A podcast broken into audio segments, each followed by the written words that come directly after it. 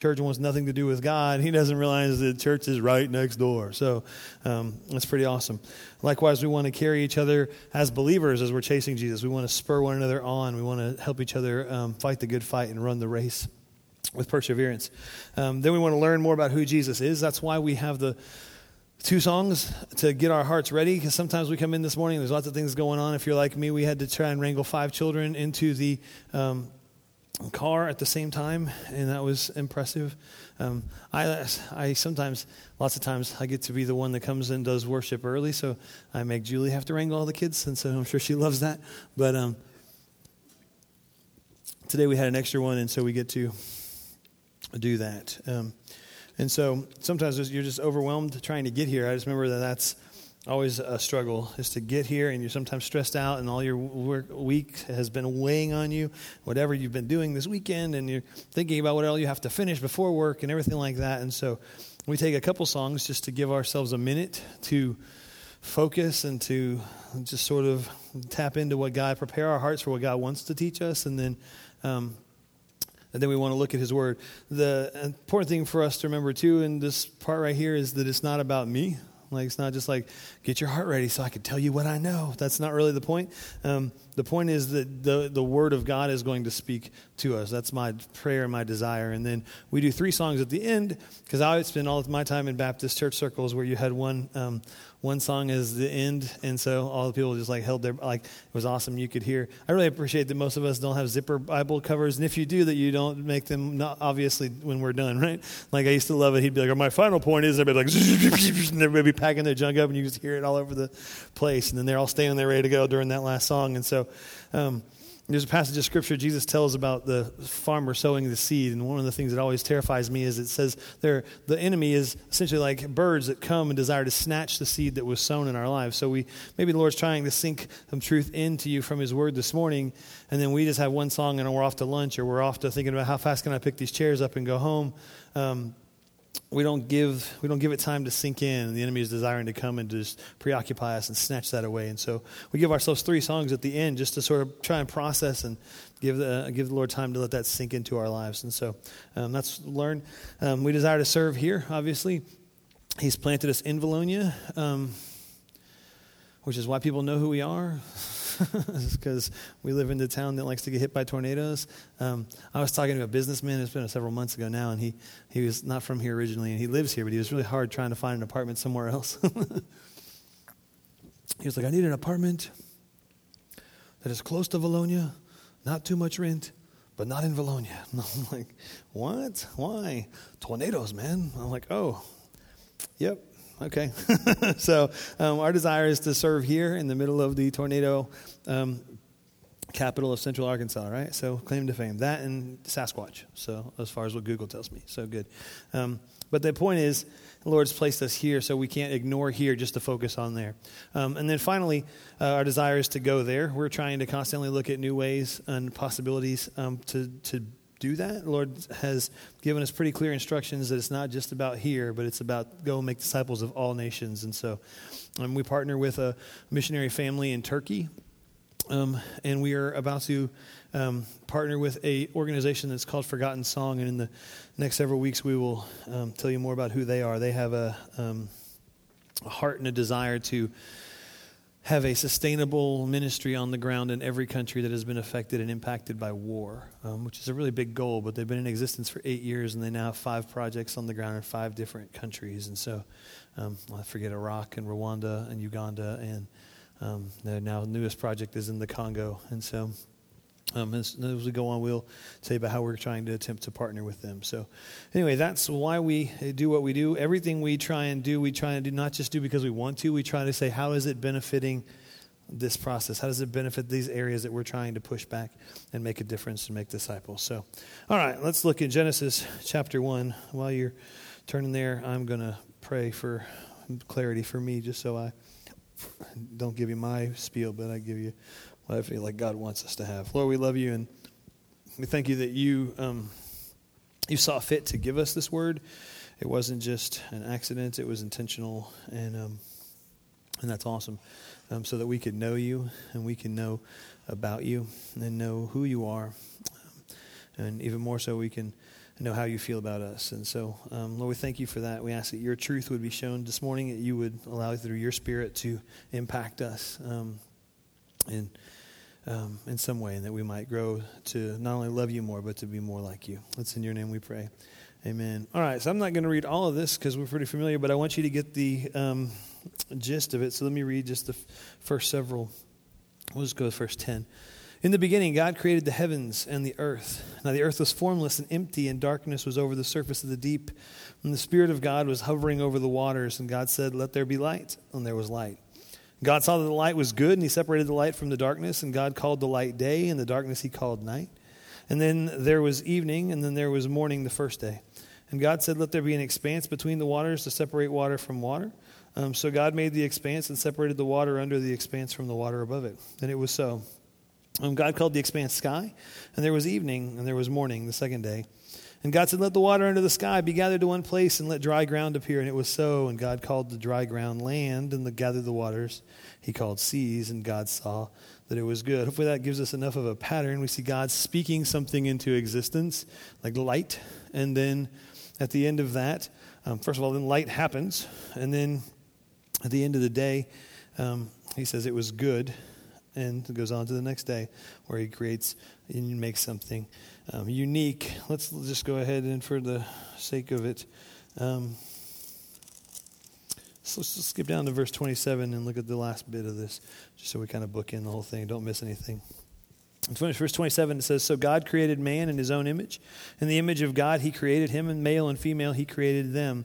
God blessed them and said to them, Be fruitful and increase in number, fill the earth and subdue it, um, rule over the fish of the sea and the birds of the air, and over every living creature that moves on the ground. And then God said, I give you every seed bearing plant on the face of the whole earth, and every tree that has fruit with seed in it and they will be yours for food, and to all the beasts of the earth, all the birds of the air, and all the creatures that move on the ground, everything that has breath of life in it, I give every green plant for food, and it was so.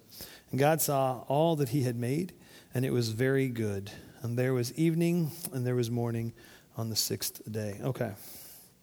Now, when um, I was telling Julie last night, when, when we, you jump into a new book, um, of the Bible. Uh, there's a lot of fun things. You don't get to dodge things that you maybe wouldn't want to talk about. Um, creation is one of the things I don't like to talk about. It's not that I don't like talking about it, it's that everyone has an opinion on it. And then we live in such a world now where the, the secular side of education has pushed back against it. And so um, it's not that I am afraid of it, it's just we all come in with a lot of preconceived ideas about it. And so, um, what we end up doing is, is we want to immediately to go, okay, so you're going to tell me how evolution is false? Or are you going to tell me how um, this is an old earth thought process? Is it a new earth process? What is exactly God trying to do? How? How did he do all of this? Was it a day in to God is like a thousand years to us, and so the earth is really point billion years old, and and or is it literally seven days, and He spoke into existence all these things, and so it's really just six thousand years old. Which one is it? How does that work? Why? Why? Why? Um, I'm going to be a bummer right out the gate. Um, I'm not. I don't. I don't want to kind of give want to give you that. If you want to talk to me about what I think, um, I'll be happy to talk with you later about some of that. There's no real definitive answers. I could spend all morning this morning we could lay out all the different cases for it, and you'd go home with all the information and still have your own opinion and or go, uh, okay. Here's my, here's my problem that when we jump into Genesis 1 and why I don't like always talking, teaching this part is we worry, we want to know how. We want to know how did that happen? How did he do it? All the things we just talked about, really thousands of years is just days. Um, but here's my, here's my example. Suppose that we gave you, someone gave you a present, and you unwrapped your present, and when you unwrapped the present, it was this complicated looking, fascinating machine. Right? Do you immediately go, you know, I wonder what tools they used to make this? Right? You go, I wonder how many, how many months, how many people were on the job, how many people at the factory had to have a hand in this. That's fascinating. I wonder, I wonder what, um, you know, where, where was it built? Where were the parts made? How many people did it take to assemble? How many hours did it think it took to put that, put that machine together? If you're not immediately aware of what this complicated looking machine is, That's none of those are your first question, right? Your question is, sweet, what's it do? Right? Like, what's it, what is it? Uh, like, it's a fax machine. Oh, I don't care, right? Like, I mean, but whatever. We're looking at this complicated, fascinating machine, and we're not worried so much about how, but we want to know the answers to why. What purpose is it? Why have you chosen to give it to me? What is it going to do for me? How am I to interact with it? And so this morning, I'm going to give you a, a brief, some truths, I think, about how God did it. But then mostly we want to look at maybe why. Why did God create us? Why is the earth what He did um, and how He did it? One of the one of the theories behind the the writing in Genesis, and I'm inclined to agree with them, um, as you see Genesis 1, you have this account of creation, right? In the beginning, God said, Let there be light. And He's walking you through all these different things. And you get to chapter 2, and it's like He started over. And He explains all this stuff again, and, and you see this much more in detail um, creation between God and Adam, and how He makes Eve, and how He makes man. And so you've had people push back and saying, Well, they're just contradictory things. And, um, and the truth is, they're not. Um, and one of the things I like to, to see, and I think they may be right, um, you may disagree, and that's cool. It's not really that big a deal. Um, I feel like Genesis 1 is sort of written, it's, it's, it's written in a form of poetry. It's written in, this, in the form of, a, say, like a song. Have you ever. Um, like if you were just having a conversation with me, or if you were, um, my, my daughter's been working on being a reporter, right? And so we've been working on what does it mean to put together a news broadcast and this, this type of thing. If she was to get up there and every 30 seconds said, um, okay, and so then bye bye, Miss American Pie, rode the Chevy to the levee, but the levee was dry, right? Like you're going, okay. And then she goes on with her story, and then she's like, but bye bye, Miss American Pie, Ro- drove the Chevy to the levee, but the levee was for like nine minutes. We're all going, next channel, what is she? Either we're watching it because it's going to be on YouTube. We're like, this is it's like a train wreck on TV. What is this? But you put it in Don McLean's hands with a guitar, and I loved all nine minutes, right? Bye bye, Miss American Pie. Drove the Chevy to the levee with the levee. Like it's, it, it, it makes sense. In, in poetry and in song, we repeat things. One of the biggest criticisms of people that really love the traditional songs and don't like the modern songs is that I could sing of your love forever and ever and ever. I could sing of your love forever. The same thing. It's repetitive, but it's, it's part of it's part of the structure of, of that type of art form. So I am inclined to, to agree with them that this, is, that this is written as a poem. This is written essentially as a song. C.S. Lewis, I think, shared my, um, my thoughts. He um, is just a really wicked, smart dude that wrote the Chronicles of Narnia. We, read the, we were reading the books with my kids. We've been on pause for a bit now. But the first book, um, he came back and wrote later, and that's not important, but it shows how, how the Aslan, the lion, the Christ figure, created all of Narnia. And it was this big, it was really cool. Just here, C.S. Lewis paint the picture. As this big lion strode through this void space, singing this low, deep, beautiful song. And as he sang, it was just, just intoxicating. And then things popped up out of the ground, and things grew up from what was there, and things shot out of here, and waterfalls sprang up over there. And so I just feel like this is beautiful picture, this beautiful analogy. Uh, this, this, all of this creation is essentially this song that the Lord is singing us into existence.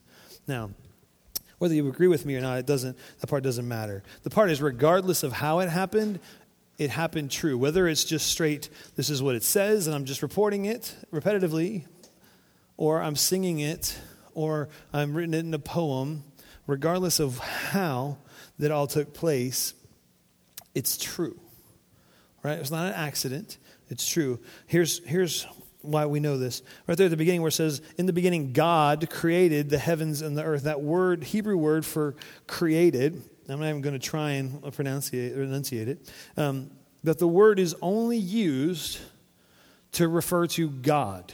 Now, I have. Um, my son the other day wanted me to make him a Larry Boy mask. Most of you may not even know who Larry Boy is. That's okay. I live in a house of little people. I know, and not little people. You know what I'm saying, right? So, um, so in my on my lunch break, I took a Diet Coke, empty Diet Coke box, flipped it inside out, glued some um, styrofoam bowls to the side, cut some eyes out, and shaped it slightly that way. And I made him a tacky and crude Larry Boy mask that he was delighted with. Okay, here's what didn't happen. When he said, Dad, I want a Larry Boy mask, I said, Larry Boy mask! And all of a sudden, there it was. That would have been so cool, and so would save me so much time. But no, I didn't. Why? I had to go get the box and flip it inside out and get the duct tape and cut the holes out and kept poking him in the face, trying to figure out where his eyes were. And, right? I am wise enough not to cut it while it was on his face. I've learned that. And um, it only took a couple kids of scarring. And so I have to take something that is in existence, materials, and try to create something new from old materials. That's not what that word is depicting. That word is used only to God because it means He is creating something from absolutely nothing. So He speaks it into existence. Now, um, the only the only thing I ever looked like that when I was um, right after the storm, we were out at the, the, the side of the valley, and um, there's a video that keeps circulating every time Hop keeps bringing it back around. Um, and I'm standing there talking to um, Scott Inman on Channel 7, and I look really pale next to Ned. And we're standing there, and um, and so at the beginning of the video, I'm just standing there talking. I don't have anything in my hands. Everything's fine. And at the end of the thing, um, all of a sudden I'm holding and clutching a can of Diet Coke. It's like I made it out of magic. Like, yes. But what really happened was during, um, during the interview, Lynette thought it would be awesome to try to get on the news and ran over and handed me a Diet Coke, smiling at the camera, and then ran off. What she didn't realize was they had cut away to other random shots of wreckage and debris. And when they came back to me, I'm just holding a soda. So I was like, no Coke. Oh, look at this house is gone. This is here's what the police are doing. Here's a roadblock here. This guy cutting down a tree. Come back to Matt, and I'm holding a soda. Like that appears that I made something out of nothing. But even then, there was a, there was a reasoning behind it, right? You can't we don't have the ability to take something out of nothing. That also would be awesome. I would save a lot of money on Diet Coke. I would just be like, right? It'd be so good. But it can't, doesn't how it works. Now, the other thing that's important for us to understand is God created our world intentionally. It was not an accident. He created it intentionally. It wasn't just a big, I mean, now, if you, it may have been a bang. I'm sure it was when he spoke it into existence and let there be light, and there's light but it was not an accident, right? It wasn't a random happening and collision of molecules. There was an intentionality that the Lord spoke this and began this into existence. Now, because He did it intentionally, there's a couple things that we can quickly walk away from this with. Um, as we see all the way through, and we read through the first part, He would create this, and then at the end, He would go, and He said it was good. Then we go to the next part, and He said it was good, and He went to the next part, and he said it was good. Now, um, ancient cultures, there's a reason both of those things are important to understand. Ancient, ancient mythology, ancient cultures, other religions all have an origin type of story. Um, we're crying out, all superheroes have an origin type of story. Now, most of the ancient cultures, their creation of the earth story tended to happen from accident right? Two gods were throwing down in the, and all of a sudden they're sc- like beating each other up, and it's creating mountain ranges and valleys and water. I mean, or accidentally, you know, this guy crawled up out of the ooze and began to create human being. Like there's all these accidental things. Christianity stands in opposition to that, as in the fact that it was intentional. The Lord had a plan. He did this on purpose. And then, likewise, because He did this on purpose, and because He He says that it is good it's important. It's important for us. The, the earth, to take care of the earth, essentially, is to, to do that. The ancient cultures um, all thought that salvation was essentially leaving earth, right? And so they would attempt to pull away from earth. They would hide themselves in a monastery um, and, and not knocking the devoutness of people in monasteries by any means, but that was the, the point was to exclude themselves, remove themselves from the world so that they might get close to God. Right? Now, by understanding the fact that the world, God says, A, the world is good. We don't have to hide from the world. It means there's nothing inherently evil about creation. That means there's not in music. So we have Christian music channels. There's a problem with that. Music doesn't have a soul. Music can't be Christian. I understand they're talking about, sometimes they're talking about Christ and it's uplifting and that's the point. But it's, it's a poor use of that, of that labeling. Okay, music in itself is not good like it doesn't have, it's not sinful. Music isn't sinful, and or music isn't non sinful. What you do with that music, how you respond to the music, what you, you know I mean, how they interact with the music, the lyrics that show up in the music, some of those things I believe could be that way. But the music itself is not. Same thing with creation. Trees aren't sinful or not sinful, whether I'm, right? Whether I cut a tree down or didn't cut a tree down, it's not a sinful necessarily act. So the point is, too, for us to understand, we don't need to pull away. Um, Christianity is the only religion that I'm aware of that we are not leaving this earth to go to heaven. Revelation 21 tells us at the end that the Lord is bringing a new heaven and a new earth. He says, I saw it descending from the clouds, a new heaven and a new earth. God is coming to restore what He created initially. We're not fleeing it. We're not hanging out here long enough. Eventually, it's all going to burn down. No, He's coming to restore it, to renew it, to make it new again, and we get to be a part of that. The other thing is because God said creation is good, because God said all these things are good, we don't have to be afraid of pleasure. I feel like that's why you that's why these people hid themselves in the monasteries was to stay away from the pleasures of the world because those were going to lead them to evil. Um, sometimes that could be be true, but the Lord is saying we should not be afraid of those things. We should not be um, afraid to enjoy enjoy those um, those type of things. So like I don't know what we're going to eat today, but I don't, and I don't, again, maybe you and it disagree with me, and maybe you don't believe the Lord created the Big Mac, but I differ on that opinion, right? Um, that concoction of, of tastes on, on, a, on some days is fantastic. But who ultimately created that? Who gave us that ability to enjoy whatever your favorite food is, right? Like good biscuits and gravy, like, oh my gosh, good biscuits and gravy. Like, who created, who thought that if we smother bread, baked bread, and the, I don't know who came up with it originally, but I know who designed it for our good, God. Right? Like, for a long time, my daughter's favorite color was pink. Who made pink? Who thought up pink? Who designed pink? God. Right? Who, he is, his creation is for our enjoyment. So we, we don't want to obviously give ourselves. Um, into using it, we can pervert it in sinfulness and, and, lead ourselves into bad ways with it. But, but in and of itself, he is not telling us to avoid it. He is he is signed off on it. It's good. This is good. That's good. All right. So that, that's essentially some of the things we can see about how it's good. It's he did it on purpose, and he's not looking for us to abandon it. He's coming to restore it. Okay. So those are some things we can walk away with about how um, that looks. But for the most part, like I said, we want to worry about more about why why did God create it? Um, I was always taught, well, he needed fellowship. We'll see in a second. There's a, the, I think the answer is yes and no, but he didn't need fellowship. That's poor choice. So in the beginning here, we see there's some clues to how this works. Um, first of all, it says, In the beginning, God created the heavens and the earth. But look in verse 3, it says, And God said, Let there be light. Verse 6, God said, Let there be an expanse. Verse 9, God said. 14, God said. 11, God said. You get the picture? God said. And it happened. Right? God said, Let there be light. Bang. God said, Let there be, let, the, let there be land. Kabam. Let there be things that govern and things that, that govern the day and govern the light. Eight times in this chapter, God speaks things into existence. Here's, a, here's an interesting thing He never creates something without speaking. It wasn't just like, bird, where did you come from? No, God said, let, there, let the birds fill the expanse of the sky. He never, speak, he never creates without speaking. Um, so, what we could take away from that then is His word is an agent of power in itself. His word carries power in and of itself.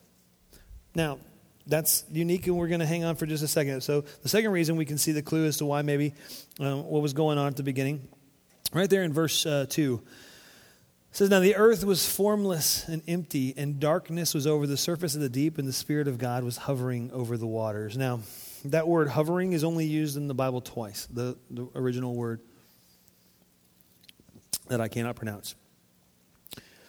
And every time it is used, the picture is of a mother bird over her nest with her wings spread out, flapping and fluttering and hovering just above the nest, whether it was to try to help them hatch or to help them fly.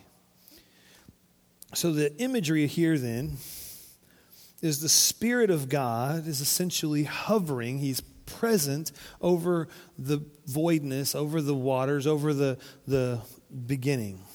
Now, why that's important is if you're like me, maybe, I don't know, and I don't know if it's just the term Holy Ghost that we think through it, but like in my world, we've always identified, like in my head, the Spirit of God is just like, it's like a thing. You know what I mean? When people, people in church would be like, and the Spirit moved in, and it was like, and I'm like, Spirit moved in. It's like gas just coming in the vents. And he's just like, he's not, he's not solid, he's not tangible. And we wouldn't even say he, we would typically refer to it as like it, sort of like water vapor. But the problem with that is, it's not an it, it's not a force. It's not just like I felt him. There was disturbance in the spirit, right?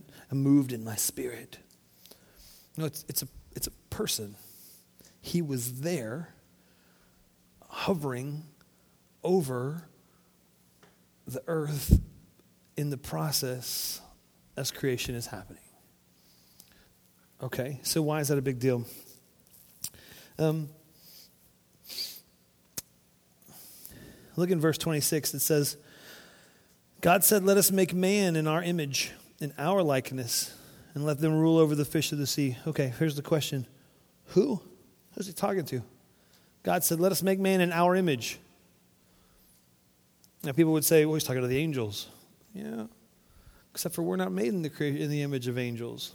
And angels aren't made necessarily in the image of God. Here's what's going on. Um, in fact, I, I, uh, I, think Isaiah 14 says, um, it basically was talking about when God created the world. Says, Who did he consult? Like, he didn't consult anybody, he didn't ask anybody how to do it. He just did.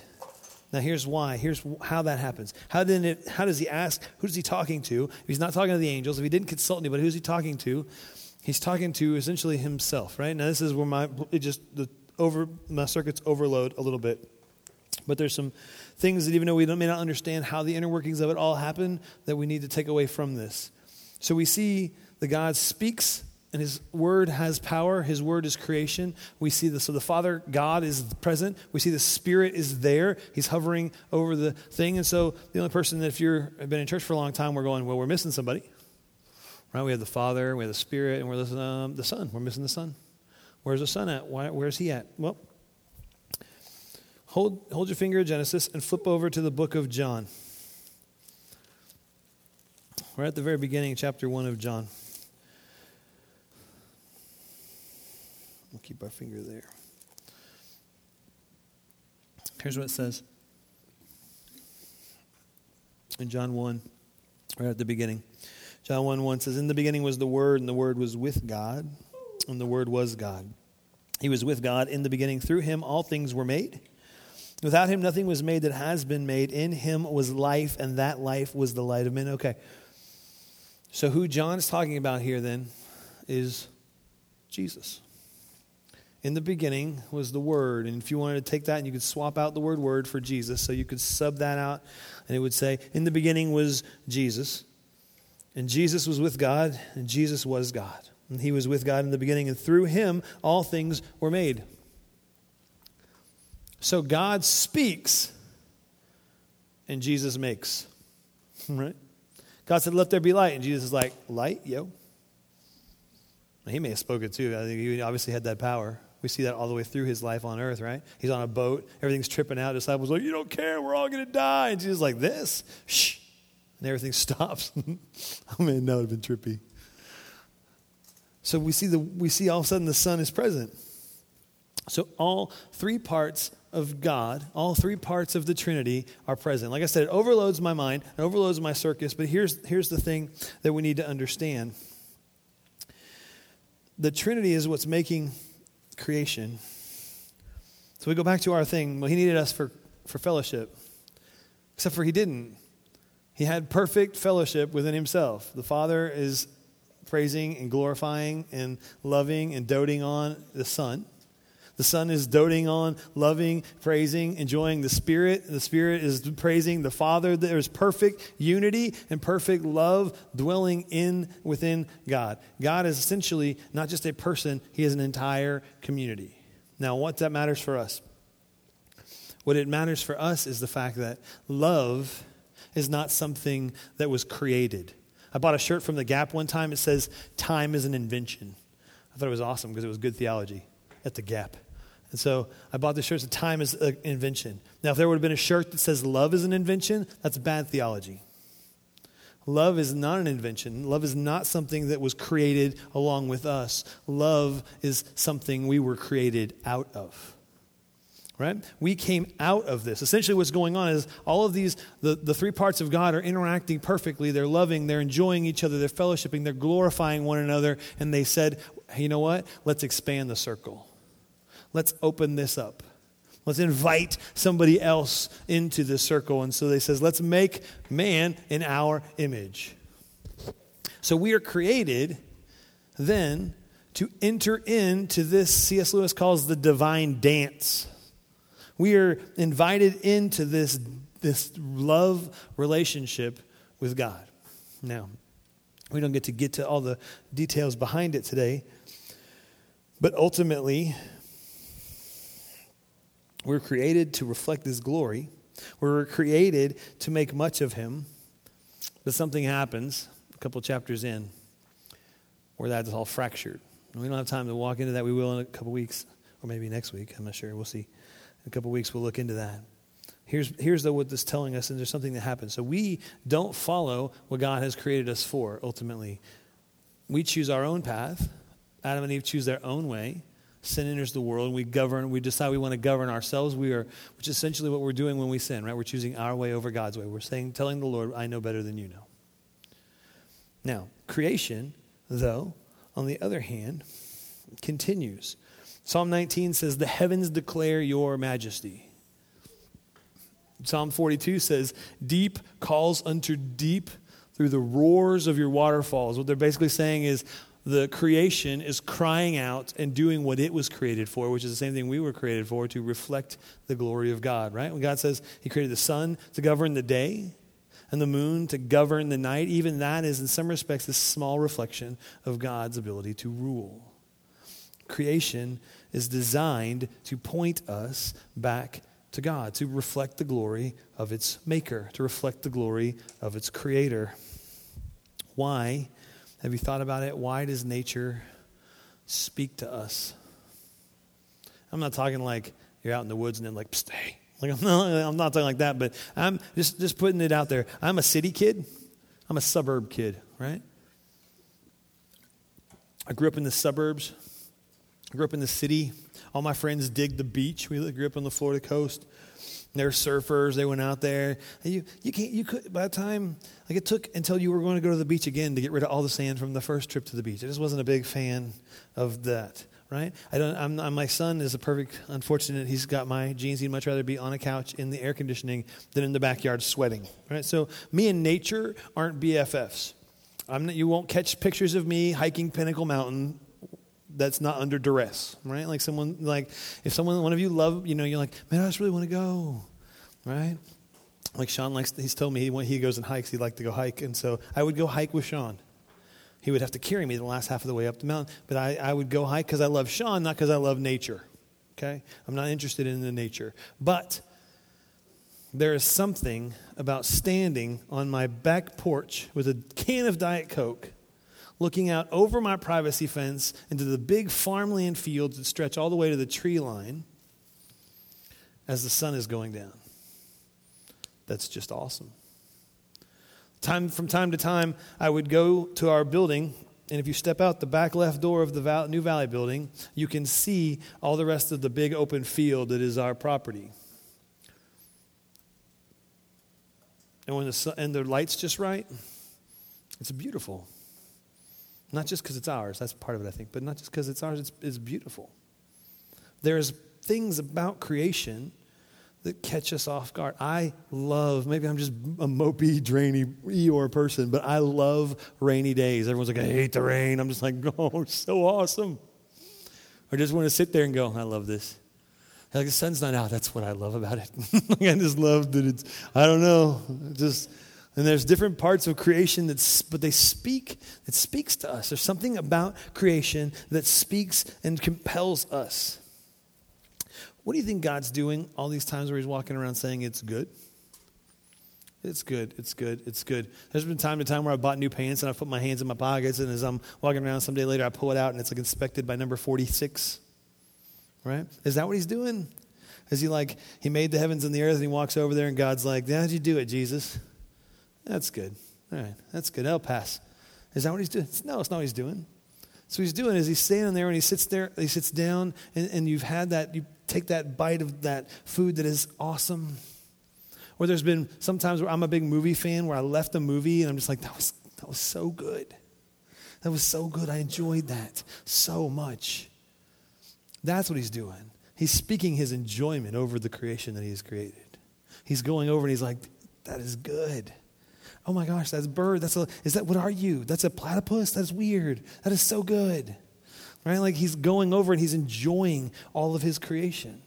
He's not signing off on it. He's, he's showing how much he cares for it, how good it is. Now,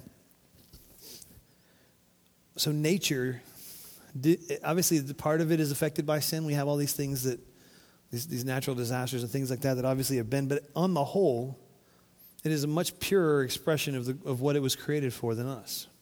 But the book of Romans tells us that creation actually groans. It understands why it was created and it waits for God to restore it along with us.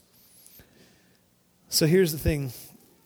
We, though, have chosen to be our own master, so we can't actually join into the song that creation is singing of its praises back to its master. We, we have sort of chosen our own path, and so we stand at odds with creation. Have you ever. Um, you ever wonder why wild animals aren't your friend? You ever had a dog growl at you?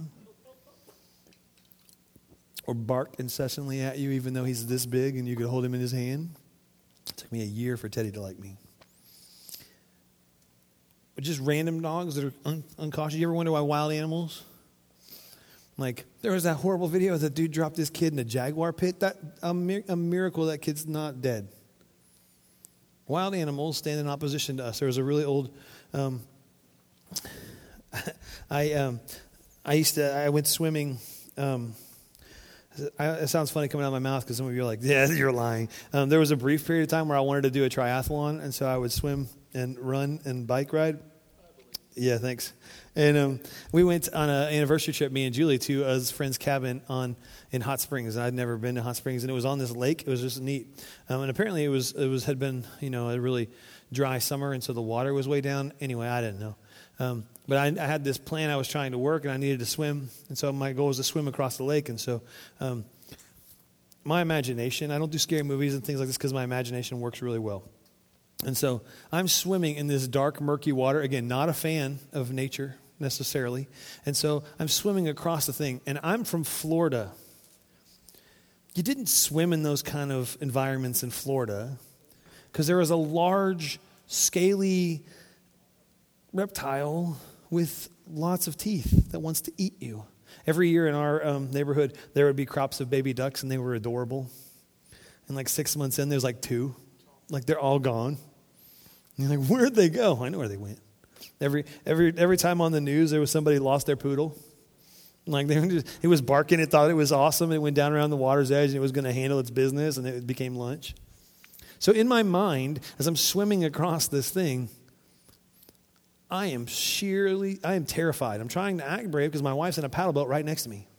And I'm like, at any moment, like I'm just having flashbacks from that um, Lake Placid movie where the crocodile's like 18 feet long and just swallows you whole.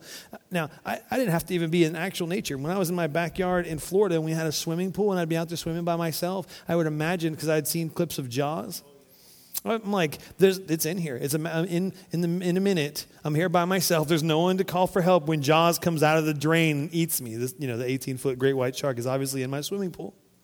But why do we have those fears? Why are we why is there movies like Jaws? Why is there movies like why is there movies where dogs go like Cujo go nuts and eat people? Why? Because we live in opposition essentially to creation. This old pastor had this really good line. He said, um, Animals growl at us and snap at us, and birds fly away, and things run and things run from us and creation essentially understands that we are in opposition because we have a quarrel with its master i thought holy cow creation knows who created it and he knows that we stand in opposition to god it's we are born through, through sin. We are born to our father Adam, where we inherit the rebellion against God. Now, here's a big deal. Here's why this matters. Um, the song that creation is singing, why it touches us, why a sunset or rain or whatever it is that speaks to you speaks to you is it's calling, it's the song of creation. It's the song of purpose. It's the song that is reflecting the glory back to God and reminding us why some part deep inside of us. The Bible tells us in Ecclesiastes 3 that God placed eternity on our hearts. So there's this part of us that connects with the creation that was created and reminds us of the purpose we were created for, even though we have not following that, even though we have done that. Now, what the creation song is singing is that our master loves us.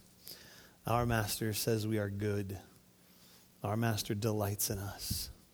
Our creator cares deeply for us. The problem then is you and I are looking for that same understanding. We have the void in our life that is not filled by the Creator because we unfortunately are trying to rule ourselves.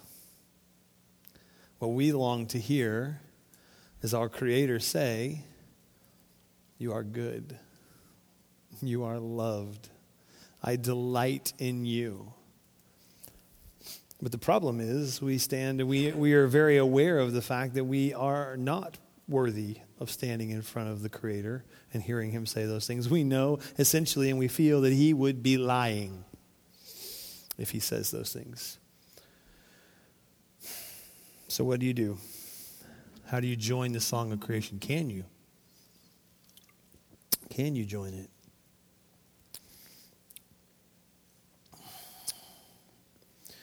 The way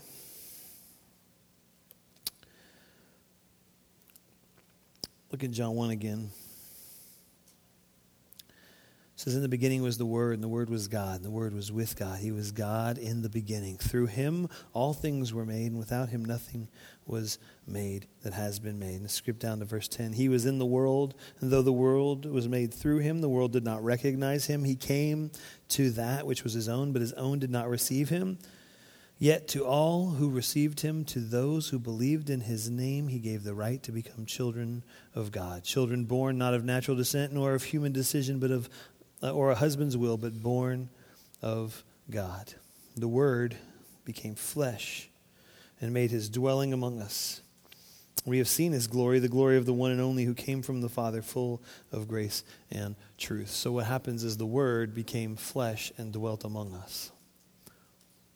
So that his own would not receive him, so that the creation that he loves and spoke into existence would turn on him, crucify him, on a cross so that those who believe in his name, to them, hmm, could become the children of God. To them, can rejoin the song of creation through Jesus' sacrifice. It says if we believe, if we place our faith and trust in Christ, we surrender our lives to Christ, He becomes the Lord and King of our lives. We can stand face to face with the Creator, with our Maker, and as God looks at us through the lens and filter of Jesus, He can say to us in all consciousness, You are good. You are loved. I delight in you the very thing our souls long to hear from our Maker. Only through Christ can we stand in unity with the glory of God the way we were intended to function, the way it was supposed to work, the way it was intended to be. God made a way where there was no way. Now, until we see that, we continue to try to cram things into that void, whether it's people and relationships or things. We go one of two ways, right? We go materialistic and we push ourselves all the way into pleasure and we're going to do everything our way and have fun and drink deeply of creation and forget about God and we keep hoping that we can self medicate it and that hole will go away. If I drink enough things, if I have enough relationships, if I have uh, this possession, if I get enough promotions, if I drive a good enough vehicle, eventually I won't deep down in my soul be empty. Or we do the other way that says, I'm not going to do this, I'm not going to do this, I'm not going to do that, I'm not going to say that or watch that or talk like that or hang out with that or smoke that or look at that right? We go the opposite, hyper holy way, and we become the person that's really good at following the list. The problem I have found is those people eventually just give up because the list apart from Christ leaves you just as empty as those without it. The only way we can find that peace, the only way we can fill that gap is through the sacrifice of Jesus is through reuniting ourselves with the God that created us for the purpose which is to enter in to the divine love and fellowship and community that he has in store and has created us for. Apart from that, we just stay empty. Apart from that, we will always be at opposition. Let's pray. Lord, we love you. I thank you that you give us a reminder through all of creation that you care deeply for us. That you, your desire is not to leave us in isolation or trapped in rebellion, but through your goodness, through your mercy and your grace and your sacrifice, you made a way where there was no way. You have righted the wrong that we as a human race have picked up sinning against you. Hmm.